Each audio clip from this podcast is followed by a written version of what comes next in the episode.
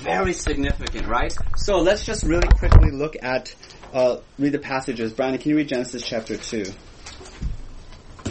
22 And the rib that the Lord God had taken from the man, he made into a woman and brought her to the man.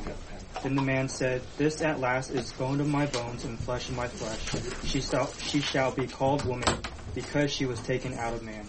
Therefore a man shall leave his father and his mother and hold fast to his wife, and they shall become one flesh. Right at the beginning of the Bible story, you have a wedding of Adam and Eve. How do we know this is a wedding? Genesis chapter 224, incredibly important verse. This verse is recited over and over again in the New Testament. Every time it's recited, it's talking about marriage. This is a wedding between Adam and Eve. There's a wedding, there's a marriage right at the beginning. And if you go to Revelation 19, which is uh, the very last, very end of the of, of the Bible, uh, Yvonne, can you read it?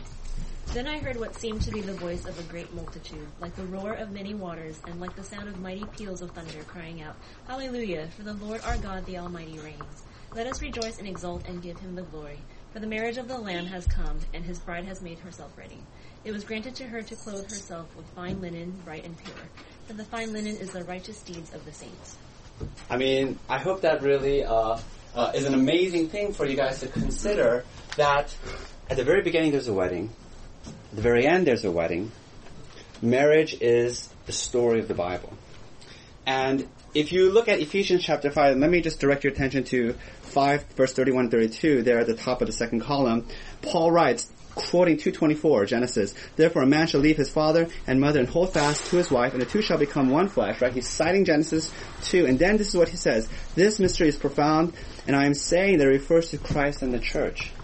And so what is Paul saying? Paul is a master theologian. He's weaving the whole story of the Bible together. And what he's saying is that when Adam and Eve were married and God ordained it to be so, when he created the institution of marriage, he was always thinking about the final marriage. He was always thinking about Christ and the church. And, and therefore, when we talk about marriage, I really want us to understand the epic scope of marriage. The point that I want to really make here is I don't want to give you marriage tips marriage enrichment advice, you know, because marriage is not like jogging or, or I don't know. It's not, it's not like uh, playing chess. There is something super deep and profound and epic going on when you're married, when you're experiencing uh, marriage. And so that's the thesis of the class. And so I want to look at uh, uh, Ephesians 5 again. Paul says, verse 32, this mystery. So uh, Paul says marriage is a mystery, right? For those of us who are married, you're probably saying yes. Um, but uh, the Greek word there is mysterion, and I want to show you that it's actually a very technical word in the New Testament. It means something that was hidden before but now revealed. And this is just two random verses. Uh, there's actually like a dozen or so uh, uh, evidences. Uh, just Ephesians, uh, Carissa, can you read Ephesians 3 really quickly? Just the first verse. When you read this? Yeah. When you read this, you can perceive my insight into the mystery of Christ. There you go. Stop. So mystery is referring to what? Well, let me let me keep going. Uh, Colossians. Uh, uh, um, Catherine, can you read? To them God chose to make known how great among the Gentiles are the riches of the glory of this mystery, which is the Christ in you, the hope of glory. Yeah. So what is mystery? What's the definition of mystery? Or what is mystery a word? I mean, another word for? Anyone? Who, who said, somebody said it. Who's bold? Gospel? Yes. So mystery is gospel, right? Okay? So marriage is gospel. Okay? You guys understand? And therefore, these two concepts are deeply intertwined. The more deeply you understand the, the gospel, the more deeply you understand marriage. The more deeply you understand marriage, the more deeply you understand gospel. Okay? They're mutually reinforcing, mutually uh, re- uh, connecting. And I love the way Paul puts it, right? Uh, Ephesians 5.25, um, husbands love your wives as Christ loved the church and gave himself up for her. And so this is what I want to show you guys, that marriage is gospel reenactment. Marriage is gospel drama. Because you are constantly what? Giving of yourself, serving the other. Um, and that's what Christ did for us. And so in marriage, both the husband and the wife play the part of Christ, showing gospel of forgiveness, gospel love, gospel grace, and the other person is playing the part of the church, receiving that grace, receiving that forgiveness and service, and you're just doing it to each other, mutually interserving. And I really hope to show you by the end of, at least today, that, that in that sense, the Christian view of marriage is so deeply beautiful and profound, because I think the modern conception of marriage is you get married to really serve your own needs, right? You, uh, marriage is to make you happy, the Bible doesn't say marriage doesn't make you happy, but marriage is, happiness isn't the goal. Happiness is a byproduct. The goal is gospel reenactment. Does that make sense? And, and, and therefore I think the modern conception of marriage is really quite selfish. And I think the fact that we have the divorce rate, I think is 45% right now. The fact that there's a 45% divorce rate is really symptomatic of this uh, modern perspective of marriage, which is it's really for self-fulfillment, self-realization, rather than self-giving, which is the which is the Christian view. Okay, um, and so my grand thesis is that marriage is the gospel, and what therefore is the gospel? What therefore is marriage? Is transforming love. It's not just love, but it's love that transforms the beloved. That's the brilliant insight of the gospel that when God loves us, He changes us. Right? And that's what happens in marriage. When you love your spouse, you change your spouse into something beautiful. And you're mutually loving, mutually transforming each other.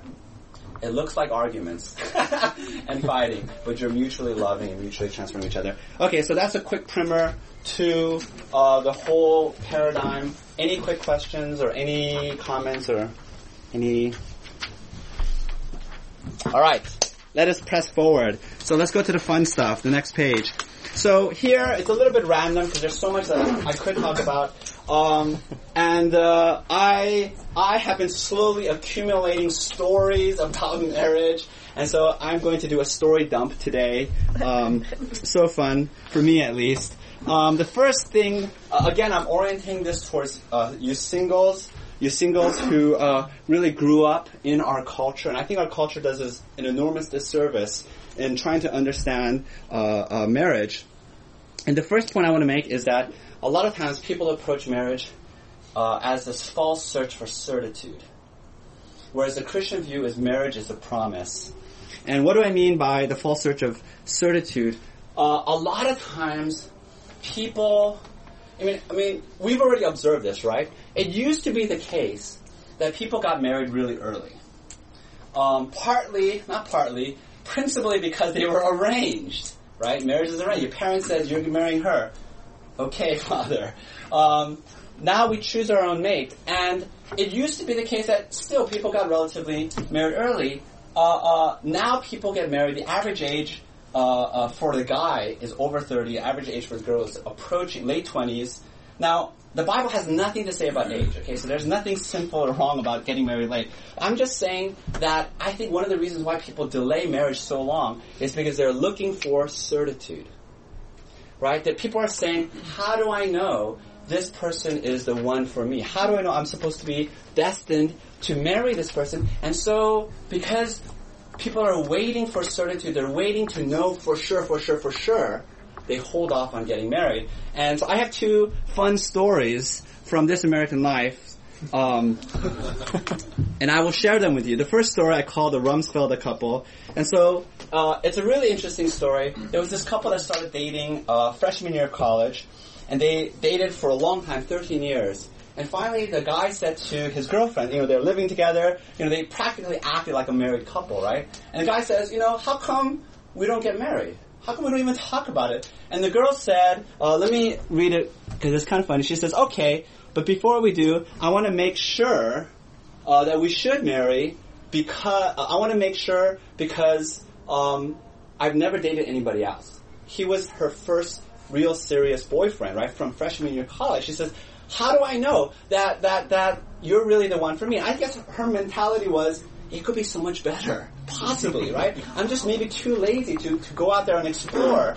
And, and, and maybe I'm just a really likable, easy to go, get along person.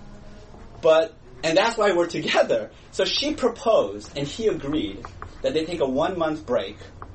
And during that one month, they have sex with a whole bunch of other people. And after that month, after they sort of experienced other people, then they can get back together, compare notes, and say they realize, no, you are indeed the best. You are, you know, the one for me. Uh, and they took from uh, this Amish practice of Rumspringa. Have you guys ever heard of Rumspringa? Rumspringa is this uh, weird, quirky thing that Amish do. Uh, when you're 16 years old, the, the Amish say, "Hey, we don't want you to feel like you were forced into this life, and so you get to go out there into the world for two years." You know, work uh, uh, uh, not in the Amish community, but go out there, you know, work a real job and, and just experience sort of the larger secular world. And after two years, you can decide do you want to come back into the Am- and be Amish, and then once you you come back, you're Amish for life. So that's this idea of Rumspringa. So they said, let's have a marriage Rumspringa or a relationship Rumspringa. And so for the one month, they went out, and he said it was like a race to have as much sex as possible, right? And so he was just going out there, and he's just sleeping with all these people. He said it was just the most thrilling month of his life. You know, just so, uh, uh, it was just turned his head. It was so head spinning. He said after a month, they got back to, first, for one month, they didn't talk. At the end of the month, they got back together and, they, and then they both said simultaneously, one month is not enough. we need to keep exper- we need to keep experimenting because you know how many people can you sleep with in a month? So so they went back out there second month, and the one rule they made was don't no love, just sex. Um, but he broke the rule because he says he couldn't help himself. He ended up falling for this other girl, and then at the end of two months, they got back together, and then they both agreed, let's break up, right?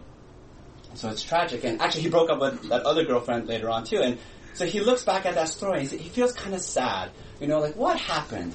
And I think it was the kind of naivete that somehow their love was strong enough to survive um, mutually agreed upon. I don't know, cheating, I guess. Um, I want to say something about that, but let me tell you the second story. The second story is I call the cosmic dollar couple. Very funny story. This one's a much happier story. Um, so what happened was there was this couple, this guy dating, and after about a month, he decided, hey, to ask his girlfriend to date steadily or exclusively, right? Um, they have been sort of seeing each other people too, and so he says, you know, I really have a good feeling about you. I want to date you exclusively. And so he went to, uh, he was going to ask her that very night. He went to the deli, and a really quirky thing happened. He got a dollar change, and on the dollar, in black pen, was written the name Esther, and it was the name of his girlfriend. He's like, whoa, this is so like what a weird coincidence, what a weird uh, event. And so he kind of got tripped out by it. So he went to the frame store, which was next door, bought a frame, framed the dollar with the name Esther on it, and he that that night he says, "Hey Esther, you know, let's go steady." And guess what? I found this dollar. You know, like how amazing is that? When he gave her the dollar, she got very quiet all of a sudden, and he said, "What's wrong?" She says, um, "Ask me about it later. I have to tell you something, but I don't want to tell you now." He said, "Okay, fine." So, anyways, a couple years down the line, uh, they decide to move in together, and uh, as they were moving in and unpacking, he found the picture frame with the dollar. Esther. He asked her, "So what's the story about?" She says, "Okay, I'll tell you the story." Uh, about a month before we started dating, I broke up. I had a pretty serious breakup. I felt very discouraged. So I asked God, God, can you, uh, who am I supposed to marry? Who is the one that I'm supposed to be with? And so she says, okay, this is what I'm going to do. I'm going to write my name on a dollar bill and put it in the cash register. And the guy who gives me back this dollar, I'll know is the one you chose for me. And she said, I didn't want to tell you the story when you gave me the dollar because I didn't want to freak you out and make you think like I'm sort of a weirdo, right? So I just kept it. And she said, the really funny thing is this. She says every time that they would have a fight, you know, every time, you know, things seemed to be going bad and sour, she would always go back home and look at the dollar. And she would always say, how can I break up with this guy?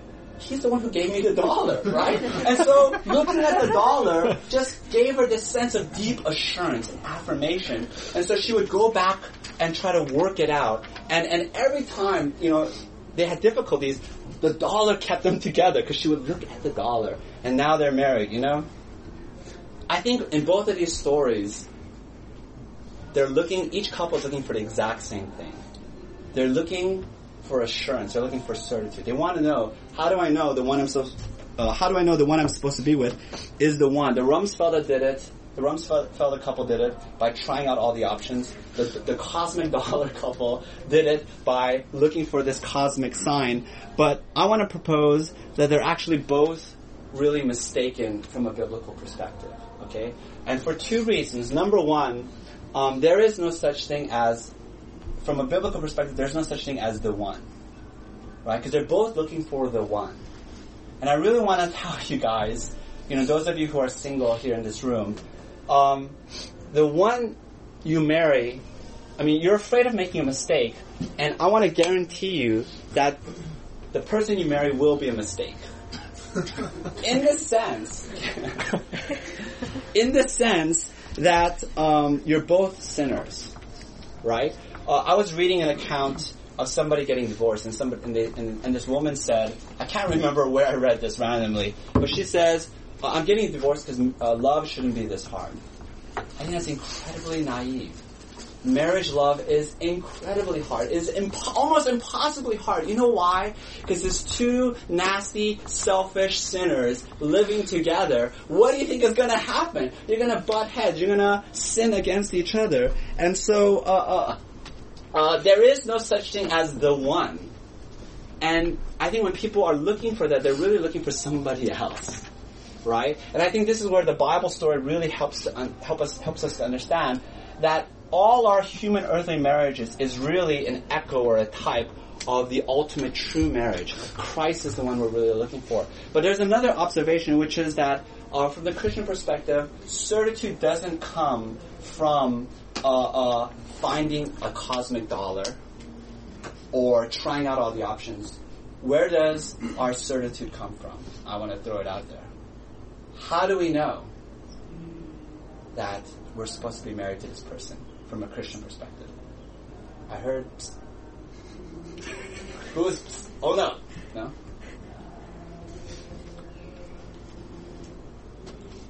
Promise. Huh?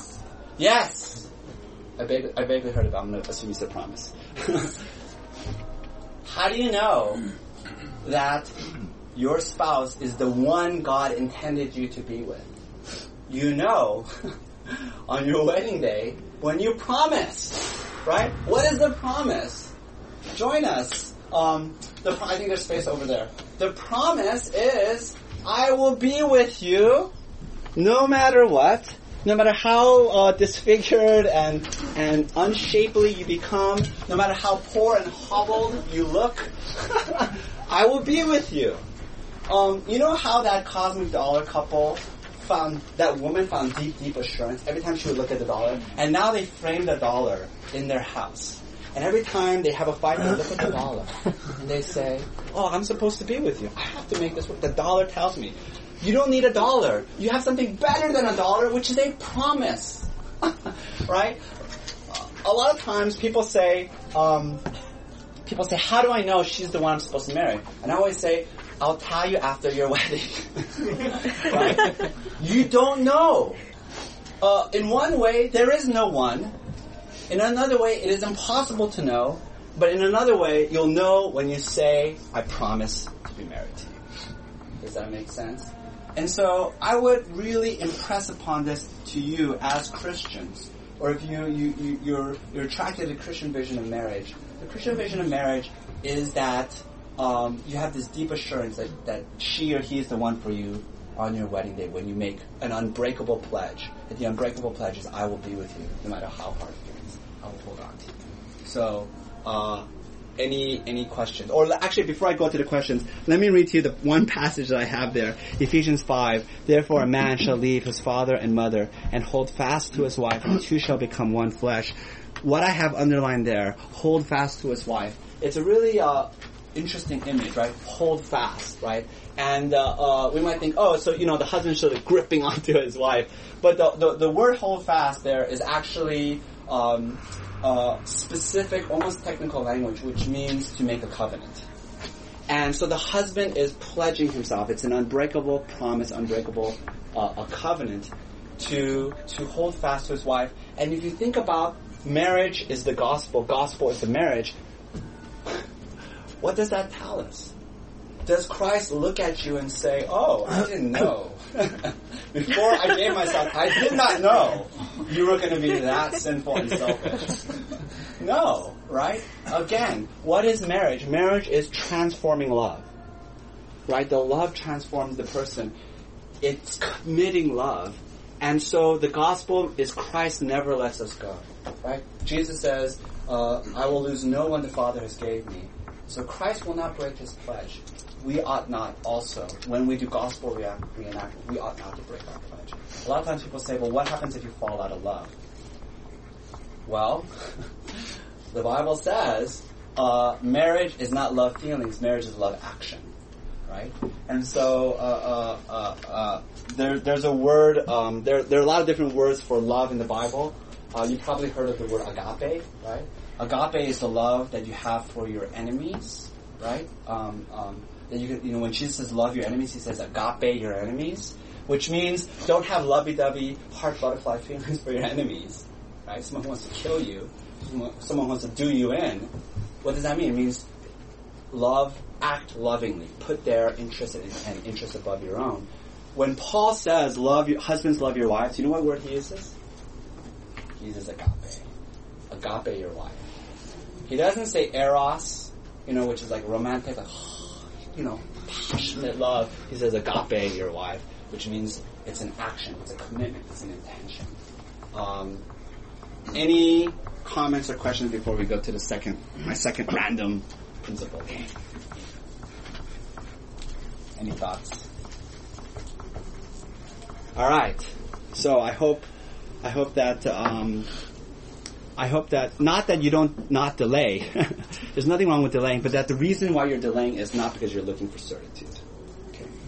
Actually, I have a question. Yes. So this is more like a historical question, but then do you know, like, um, from the centuries past, was this sort of the assumed understanding of, of no. You know, a lot of times people associate. You know, right now we're having a huge debate on marriage. What is marriage, right? And a lot of people associate the biblical or Christian vision of marriage with the traditional view. This is completely false. Uh, uh, I really protest because uh, Christianity has always stood against, uh, counter to the prevailing cultural winds. The traditional view of marriage is that marriage is for socioeconomic advancement, right? You marry to climb the socioeconomic ladder you have to strategically position yourself. And so, uh, uh, uh in the uh, what is it? the traditional view actually allows for divorce because sometimes your wife doesn't produce children. Kick her to the curb, right? Um, sometimes, you know, uh, or you know, your wife produces children, and your wife is, you know, like a noblewoman's wife, so it's good for you. But you know, you want to have sex with a lot of other women, so you do it right? That's the traditional view. This is not the traditional view and the biblical view of marriage completely opposite. The biblical view will always be against the world view of marriage because the world will look at marriage in terms of a selfish prism, in terms of self-fulfillment. The biblical view of marriage is always self-giving. So I don't know if that answers. So this was this is just as jarring to our modern understanding as it was a thousand years ago, two thousand years ago. Yes. All right. So Second principle. What are you waiting for? Marriage is a journey. Another random story that I heard. I've just been collecting these stories, like bouncing around. What did what do I do with these fun stories? I got to dump them all on you today. Uh, has anyone seen the movie Sleepwalk with Me? Come on, don't tell me I'm the weirdo who watches these independent films. No one's seen it. um, so it's a it's it's a movie. It's a really fun movie. Um, by this comedian named Mike Birbiglia. Um, and uh, it's it's his romantic comedy story, and he has insomnia, so that's kind of like where he gets sleepwalk with me. Anyways, the story is basically um, he's been dating his girlfriend for about eight years, and then he goes to his sister's wedding. uh, his sister had been dating for two years; they get married, and so everyone's like kind of putting pressure on him, like, "Why aren't you getting married? Oh, you should be next, right?" And then that night, you know, as they're getting ready for bed, his girlfriend gets really mad at him. She's like, why won't you marry me? Is there something wrong with me? Why won't you even consider it? And the guy's coming up with these like, you know, you know, lame uh, excuses. And then, uh, uh, the very next day he's driving, you know, and so it's a movie, right? So he like turns to the camera and he's talking. He's explaining why he doesn't want to marry his girlfriend, and he says the reason why is because he's a struggling comedian, and, it, and uh, it's actually a really fun, interesting story of how he became a big time comedian. But he starts out, you know, going to like retirement centers and like he gets paid nothing. He gets paid like fifty dollars for a gig, and so his life is really uncertain, and his life is financially just uh, uh, bleak. And so he says to himself, um, "I don't want to get married until my life is much more certain, until I get my life in order, right?"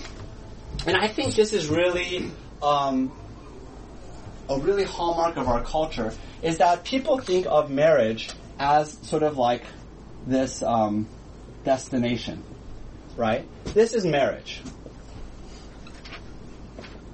And you must first, before you get married, you have to reach these certain milestones. Job, right? Maybe house, or maybe in between is a stable job. Um, and we see marriage as sort of a capstone or sort of a destination or goal to to to get to once the rest of your life is in order. Right? And I really want to appeal to you and really make the argument to you that this sort of cultural understanding of marriage uh, is not the biblical view. The biblical view is that marriage is a journey. And so let me propose to you this this vision of, of marriage. This is marriage. And marriage is a journey. And you find your spouse, you link arms with your spouse, and you go down that journey together. And you don't know where that journey is going to go. Is it going to go into unemployment and poverty? Perhaps. is it going to go into financial uh, blooming and, and career success? Perhaps. But you don't know. You don't say to your spouse, I want to make sure the journey is good. No. You just say, I don't know what the journey is like, but I want to walk it with you. And what then is the destination? The destination, our culture's destination is maybe marriage. That's the capstone of life, you know. Once you have kids, you, you know, you have this sort of settled life, ah, oh, you're a success. I wouldn't want to even say American culture. I feel like it's Asian American culture. But the biblical vi- vision is that the goal is what? Let me, let me see. Let me throw it out again. What then is the goal? Not Neiman. So who, who, who, who can tell me? What is the goal of marriage? What's the point?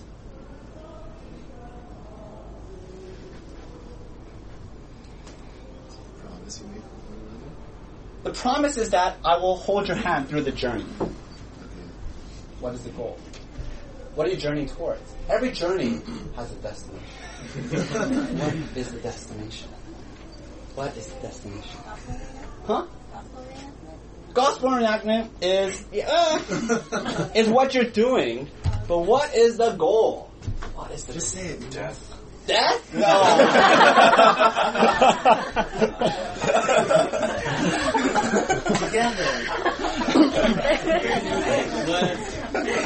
what? It's okay. No, you're right. It's death.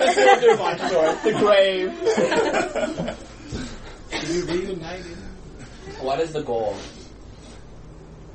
Let me let me read you guys a verse, okay, and then you guys can tell me what the goal is. Uh, Ephesians five twenty five. Can uh, uh, can I have a uh, Roxanne read it for me? Husbands, love your wives as Christ loved the church and gave himself up for her, that he might sanctify her, having cleansed her by the washing of water with the word, so that he might present the church to himself in splendor, without spot or wrinkle, or any such thing, that she might be holy without blemish. What is the goal of marriage? You can cite the passage if you want. What's the goal?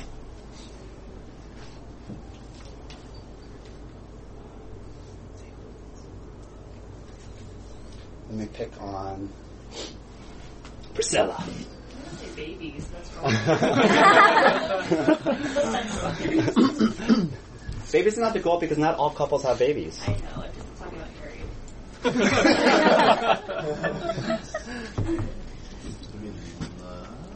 Huh? Is that what it says? The goal is love. Holiness. There you go. Yeah. Right? Um, I prefer to use another word that Paul uses. Splendor. Throwing it out there. It's like a fail safe. What is splendor? Can anyone give me like a, you know, layman's definition of splendor? Splendor. Glory. Right? So what, what are we talking about here? We're talking about the new heavens and the new creation. Paul, uh, uh, Paul tells us that one day we'll see Jesus and we'll be like him. Perfect, unblemished, clean. And it's a wonderful, beautiful picture of what we will all become. And Paul tells us that actually marriage is a vehicle that takes us to this glory, to splendor. Right? And how do we do it? We do it, Paul says, by washing each other with the Word. What is the Word? The Word is not, not just the Bible, but the Word is the gospel. And I can't tell you how many times um, I've talked to Christina. And I say to Christina, I feel so uh, defeated and discouraged. I feel so empty, you know, and down. And Christina will say these amazing words of encouragement to me. She'll say, Your identity is in Christ. Your security is Jesus dying for you. Don't feel discouraged. Don't let the world beat you down. And I actually, I remember so fondly, this happened before we got children, but I remember like Christina at work would just write these emails to me of just like wonderful gospel encouraging words to me. That's what we're supposed to do. And, I, and I've kept all those emails. Excuse me. It's allergies, not. but um, but uh, uh, uh, uh, the, the the the the goal of marriage is to look at the other person and say, Christ loves you. Christ died for you. And you're washing each other. And the thing with washing is this. There's some, first of all, who needs a bath? You don't need a bath unless you're dirty. So here you have two dirty sinners with all their baggage and junk and selfishness. And you're washing each other. And I don't want you to think of this as a sponge bath with bubbles and music, candles. I want you to think of this as like a prison, you know, like bath, right? Where like you you just got you got to get the soap, you know, and just gotta toxically remove the gunk off each other, right? It's painful. It is difficult. But you're going towards glory. I hope that you guys can have that vision. And this is why, this is why you must not marry a non-believer. Because how can you go on this journey towards glory if your partner doesn't believe in this goal? Right? You're going towards this goal and your partner is saying, what glory? What splendor? You must link arms with someone who is headed towards the same destination that you are. Um, so, any comments or questions or Question. yes? So I guess I understand like the concept of like you don't need to have like to reach all these milestones before marriage. Yes. Um, but I guess more so I, I'm I'm more so trying to understand like you don't want to like rush into marriage and be like make an immature decision, be like oh like you're Christian, I'm Christian, cool, like let's get married. right? So it's like, I guess like my my mindset behind it would be more so like like you'll sacrifice now so you have that stability later. But I guess like that's still like in line with the Muslim mindset. So how do you know then like if you're gonna like link arms and go on the journey together, like how do you know when to link arms then? Like hmm. you need some sort of certainty. No, I agree. I, I I agree. You shouldn't like say, "You're a Christian girl, I'm a Christian guy. Let's get married." Right? I definitely. I, I I almost. I'm almost tempted to say, "Yeah, yeah," because you know what? When Paul is talking about marriage here, they didn't have a choice. All marriages were arranged marriages. Okay, and so I almost want to say any two believers can get married. I feel like that's not too far from the truth. But I do agree that yeah, there is such thing as compatibility. There is such thing as like you know mutual, you know, uh, compatible experiences and temperaments and everything. But I feel like that period of of thoughtfulness and consideration um, doesn't have to be too long. Because after about a year of dating, you're not going to find out that much more. To be honest with you guys, those of you who are married, this is what you do. When you're dating someone, you are on your best behavior. Now, uh, it's true occasionally you will let your guard down, right? You will you will let them hear you fart, you know, or but to to a real degree, you are still presenting your best face. You know why? Because dating is not secure. Any moment that person could leave. If the fight becomes too severe, they could leave. Only when you're married and you have the security of the promise do you let yourself go and say, okay.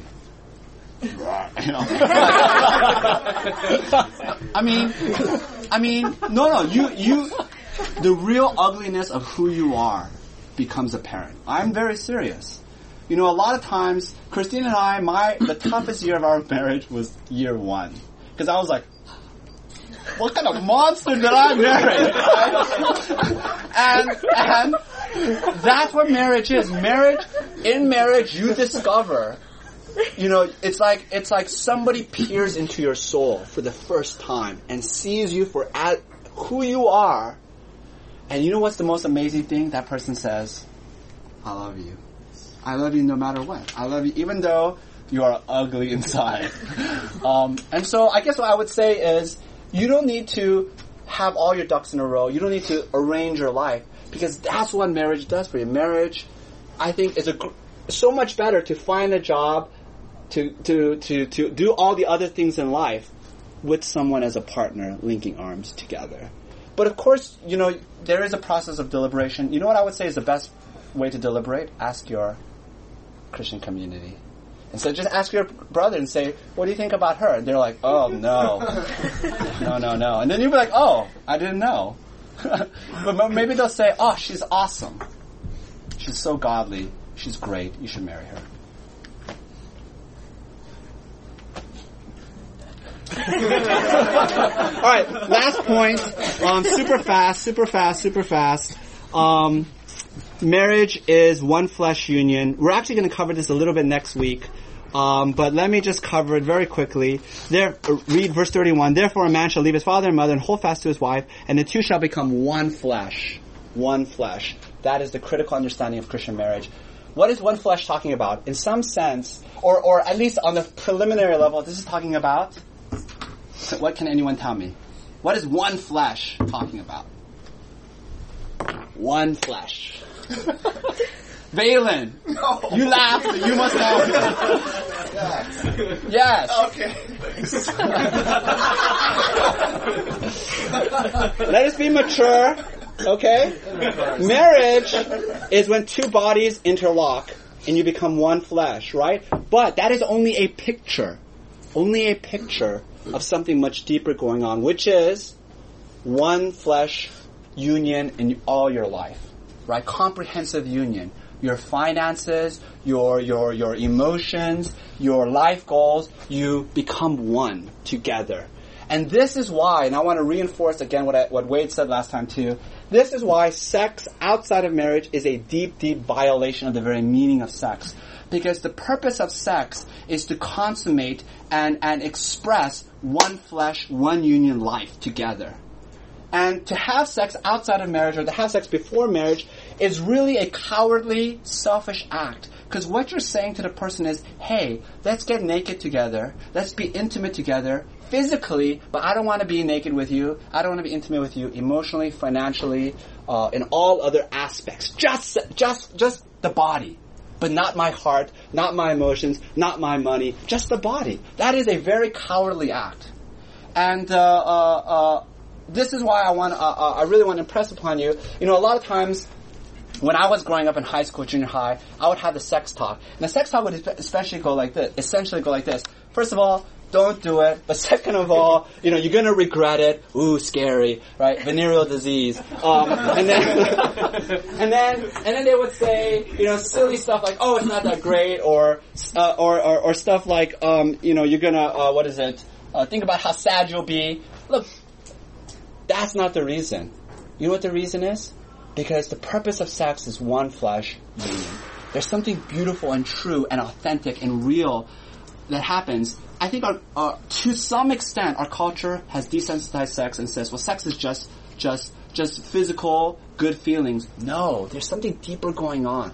Right? I think we can all agree. Even if you're not a Christian, can you not agree something deep and meaningful is going on in sex? And I'll tell you why.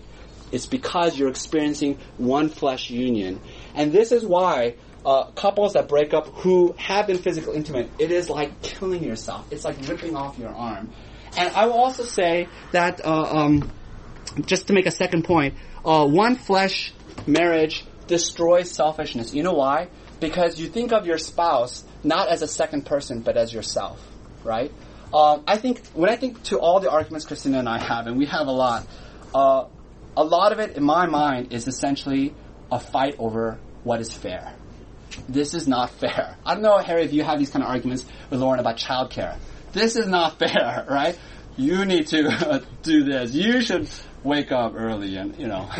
um, but if you think about it, if you're one body, if you're one flesh, what does it matter if the right hand does a little bit more work than the left hand? Look, I'm not saying, by the way, that marriage shouldn't be fair. Marriage should be fair. But you don't think like that. You don't think what's mine, you don't have this kind of calculus. All you think is, this is one body. How can I serve the other? How can I think about the other? And when you have that mentality, when both sides are doing that, it's a wonderful, beautiful thing where you don't keep track, you don't keep records, you don't count. Okay, how many dishes have you washed? Um, so that's my thoughts. There's so much more. I could talk about gender roles. I could talk about companionship. Um, lots of fun stories. I have more stories, but uh, next we're going to talk about the brokenness of marriage. Uh, any comments or thoughts or questions? All right, let us pray. Heavenly Father, this is a hard teaching you give us. Um, that marriage is indeed a mystery. Uh, marriage is so beyond us, and it is so profound. Uh, Lord, we pray that you would really impress on our hearts to have this really deep, serious, uh, theological perspective on marriage. And I really pray that uh, uh, the brothers and sisters in, in, this room would enjoy the blessings of marriage.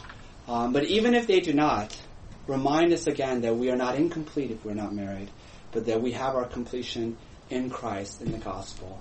And help us to remember that it's ultimately a pointer to the gospel. And so we have the gospel. We have uh, Christ dying for us. We pray this in Christ's name. Amen. All right, thank you guys.